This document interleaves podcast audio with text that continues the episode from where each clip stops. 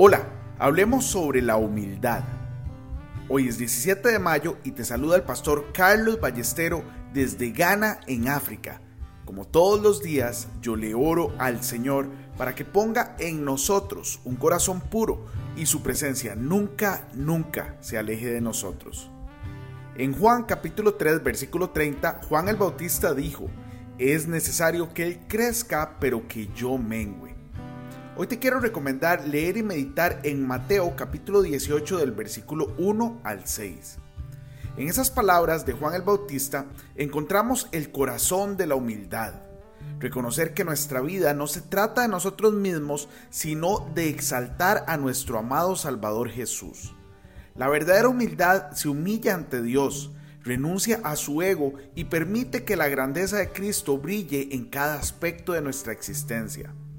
En Mateo capítulo 5 versículo 5 Jesús dice, Bienaventurados los mansos, porque ellos recibirán la tierra por heredad. La humildad verdadera no es una debilidad ni pasividad, sino una actitud de sometimiento a la voluntad de Dios. Los mansos son aquellos que confían en el Señor y se someten a su autoridad, sabiendo que Él tiene el control en todo momento ellos encontrarán verdadera paz y heredarán las promesas de Dios. En Mateo capítulo 18 versículo 6, Jesús advierte sobre la falsa humildad y vemos la gravedad de pretender ser humildes sin realmente serlo. La falsa humildad busca agradar a los demás, pero en realidad está buscando su propia gloria y reconocimiento. La falsa humildad es engañosa y aleja a las personas de la verdadera relación con Dios. Esto es repugnante para Dios quien nos llama a amar, edificar, exhortar y proteger a nuestros hermanos y hermanas en la fe. Recordemos que cuando nos humillamos delante de Dios, reconocemos nuestra necesidad de Él y abrimos la puerta para que Él nos levante.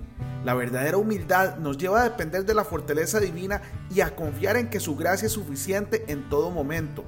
Nuestro ejemplo máximo de humildad es nuestro Señor Jesucristo, quien siendo Dios se hizo hombre y se humilló hasta la muerte en la cruz por nosotros.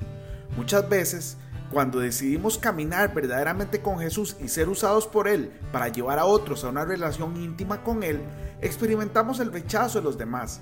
Sin embargo, debemos entender que este rechazo puede ser un medio que Dios utiliza para enseñarnos humildad y para reconocer nuestra dependencia absoluta de Él. Cuando nos humillamos delante de Dios, reconocemos nuestra necesidad de su gracia y misericordia. Hoy bendigo tu vida en el nombre de nuestro Señor Jesucristo. Amén y amén.